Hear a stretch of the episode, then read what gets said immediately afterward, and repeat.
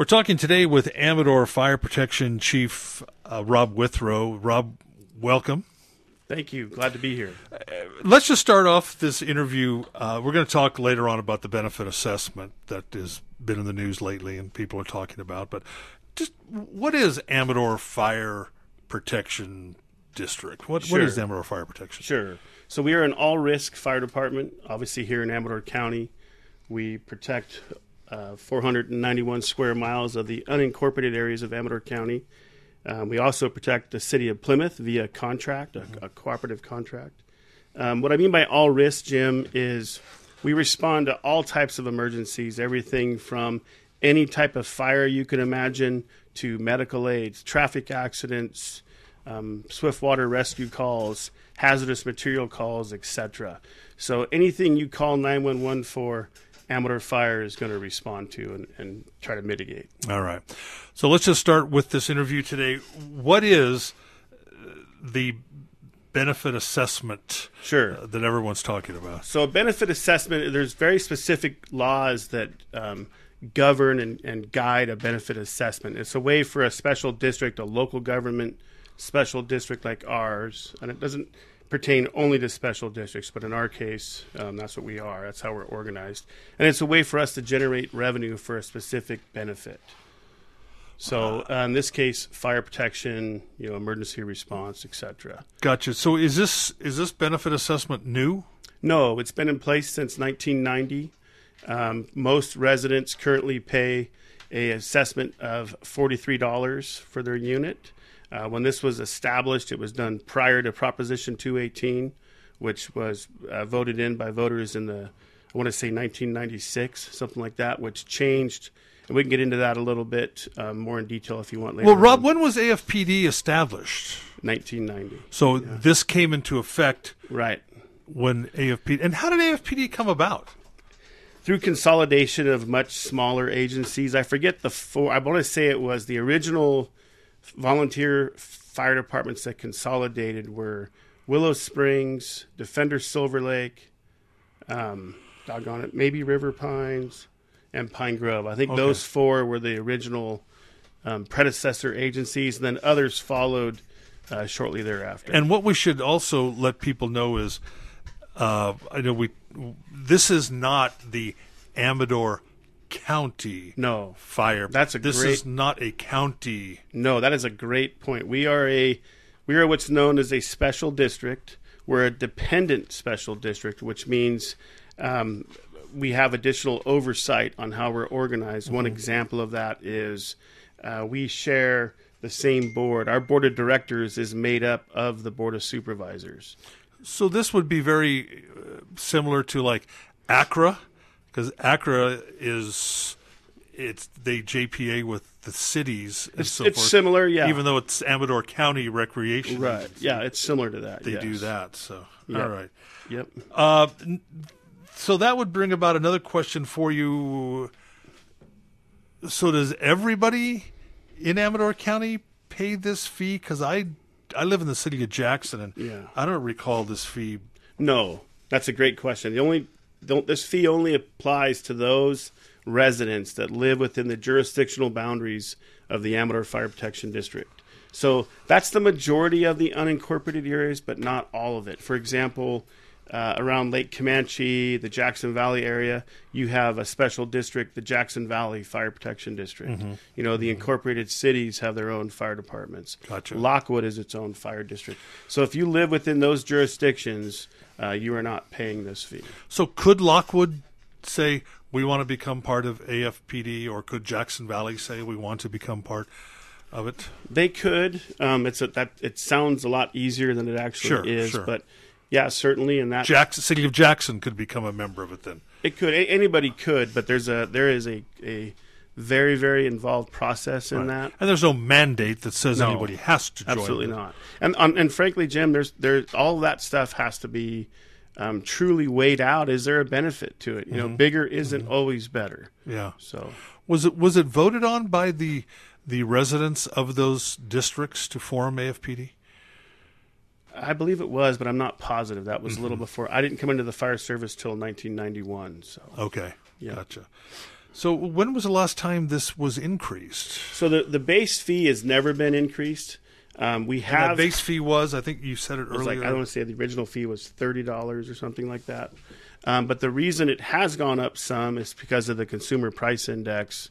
The board in previous years has elected or approved to increase it by as much as two percent, depending as long as it matches that CPI. So why can't this just be? Uh, I know a lot of the the the the blowback, and we talked to Kayla about this last week. I think when she was on the air. Uh, why can't there just be a you know a flat fee, and and and why is this so uh, you know complicated? The Yeah. assessment process of it. Yeah, and you know, and that's a that's an excellent question. And, and every town hall meeting, every interaction we have, that question comes up. The short answer is no, we can't do a flat fee because it's illegal. With the passage of Proposition 218, there was a lot of stipulations put in place that said it has to be assessed for each specific property Sure. based on the benefit they're receiving. And that's why you mentioned Proposition 218 earlier. Yeah, in this, right. In That's this right. interview. Yeah. So if if you're successful, Yes. And from what I understand, it just has to get of one vote over fifty percent. Right? That's right. right. It's Yeah. not Of the a- return ballots. yeah of, Yep. of the return ballots, Yep. uh, and those ballots have been mailed out. yes, they went they out. all been mailed out to everyone. Yes, there's a couple discrepancies with addresses that'll get cleaned up, Mm-hmm. or maybe some name changes that need to occur. But yes, the vast majority have been uh, mailed out, and they went out on May 26th, which I believe was a Friday. If someone gets a ballot and goes, "Hey, wait a second, I I, I thought I was covered by Right. Jackson or the Ione Fire. I, I, Sure. What's this AFP? I didn't know anything about Yeah, this. sure. Uh, they would just call the office. Has that has that happened? Absolutely. Yeah. And those are all valid questions. Yeah, absolutely. So, but someone's been paying this on their tax bill since 1990. Yeah, but they haven't. We've had that question, but nobody has been within this that I'm aware of at this point that's been within the city limits or another jurisdiction that's getting the bill. Right, but that, Okay. but what I'm saying is, are people who live outside of the city? Let's say I live outside of the city of Jackson, Mm-hmm. and then all of a sudden I get one of these, and I go, I didn't know I was AFP. I thought city of Jackson always came. Well, like I, that's a great question, but like I said, they've been paying that assessment since 1990. right. So, yeah. why would yeah? I mean, again, this is. I think you, need to hammer home. This is this is not new. no, we, This is since 1990. You've been paying this. Yeah, absolutely. And what we're asking for is an increase, and we've tried to we've tried to make that increase. So if you're surprised, Yeah. it's because you're not paying attention to your tax bill more than anything. Un, un, yeah, that's probably the cold hard truth. I hate to I say, mean? but yeah, sure. But so if if you are successful, I, I interrupt you. if okay. you are successful, uh, you know, where's this extra money going to go? And Yeah. What does that bring your budget up to, and so forth? you Right. know? So currently, let me let me let me attack that question in pieces, if I could. Go ahead. So the first part is we currently raise about six hundred and forty thousand dollars a year from our current uh, benefit assessment. Mm-hmm. Should we be successful with this increase, we anticipate that amount increasing by about four hundred thousand dollars. That increase, our our plan is to use sixty percent of that to go towards salaries, and I want to talk about that. Our entry level firefighters right now come to work full time career firefighters for just over sixteen dollars an hour, and that's I'm not you know I understand that's still money Yeah, and real yeah. money I get it, but that's nothing. Your you know minimum wage is I think fifteen an hour, $15.50, fifteen fifty now. So um, we're just trying to get that raised up a little bit, and I want to I want to be clear about something. We're not trying to compete with Sac Metro Fire or you know other larger jurisdictions. That's not appropriate. We're just trying to provide a living wage right here, respective to Amador County, if you will. So we we anticipate committing sixty percent of those funds to better salaries for our firefighters, engineers, captains, etc. And then 40% of that will assist us with our operating costs, fuel, apparatus replacement, those types of things. So I'm going to hit you with with a hard ball here. Sure. Hmm. So Rob Withrow becomes chief of AFPD, gets in there, and all of a sudden he wants to uh, have an assessment here and give himself a raise. Yeah, no, Hasn't even been in the job for a year. no, I um quite honestly, that's a I'm glad you asked me that frankly. I should have that's a great question. So no, this is not my. I support the benefit assessment. I'm going to do everything in my power to um, see it through. But this was started by my predecessor, and no part of this assessment goes to me getting any kind of a pay raise. Mm-hmm. Um, my my salary is set. There there isn't an issue with recruiting and retaining fire chiefs. As an example of that, Jim, I'm the fourth fire chief in the history of Amador Fire Protection District. Mm-hmm. Our challenge is keeping those firefighters, right. and that's where those right. those salaries will go to the line staff, not the fire chief. And thank you very much for asking me that. I do appreciate that. Because I think, I, if I remember right, uh, Walt White may have tried to get this started before COVID, even. I mean, there were kind of rumblings about it because I remember they came and talked to us. Yeah. Uh, one time, one Friday at uh, the National when we were still doing our Friday yeah. show at the National, yeah, pre-COVID, and it was just kind of starting. They were they were just kind of touching the, you yes. know, toe in the water on it. How do you think? And yeah, so I so this yeah. is something that's been in the works for. It is, and I and I have to believe, you know, um, other. I'm sure you know everybody's got to generate additional revenue. Costs are not going down. It's very for me personally. I find this one of the most uncomfortable parts about being fire chief is asking people for hard-earned uh-huh. money. You know, but I'm not doing my diligence if I don't do that. We've got to keep the lights on. We've got to keep people on the fire engines, and frankly, not just our career staff. Um, this supports our volunteer staff as well. Volunteer yeah. firefighters um, are a big part of our operation and, and, becoming a bigger part every day. But they're not free. There's cost to equip them, um, train them, etc. So it's all interrelated and uh, it's, it's, it's extremely important for our where, success. Where would the other forty percent go towards? So that was that. Those are operating costs such as purchasing fuel for the apparatus, mm-hmm. you know, replacing an equipment replacement plan, um, funding that. Um, what does a fire engine cost? So conservatively, a brand new fire engine right now on the low end would be about five hundred fifty thousand and that can go anywhere from there. Um, but I would say in the window between five hundred thousand to seven hundred thousand is, is how often do you have to replace them? So is, is there a set? You know, do you have a like? There is. There's an industry standard. A frontline fire engine should be in service for 20 years. But quite frankly, Jim, there's a lot of variables to that. Sure. Um, how well it's maintained, the type of terrain it's responding in, um, the type of people operating it, so on and so forth. You can stretch them out farther than that. But there does come a point when they're past their service life and they either need to be completely refurbished or just replaced. I mean, put on your old Cal Fire hat. I mean, those engines must take a lot of they do beating. I yeah, mean, yeah. Cal Fire. Um, there's a lot of um, thresholds that have to be met to replace apparatus yeah. in Cal Fire, but obviously a much bigger pool as well. So, of the six hundred thousand dollar current budget, yes, sir. How much of that goes to so our budget firefighter salaries and so yeah. So right now, if you combine all of our revenue sources together, and this is something I'm, i was very pleased to learn.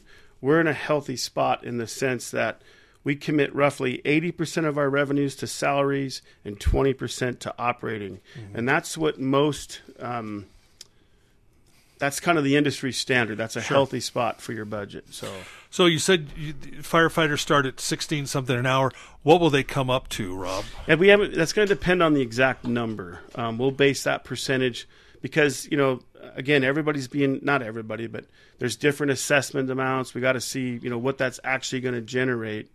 And uh, I didn't want to put the cart before the horse per, per se. Yeah. Um, yeah. Once we have that number, we know what it is, and it's solid. Uh, then we'll determine those those pay rates. So how's the voting? How's the voting work? You mailed out ballots. Yep, on May 26th. Okay, and how, yeah. so how's this? So they return them. Working? Yeah, they return. They mail them back in. They have until uh, July 18th, and I forget the time. Is it 10:30 in the morning?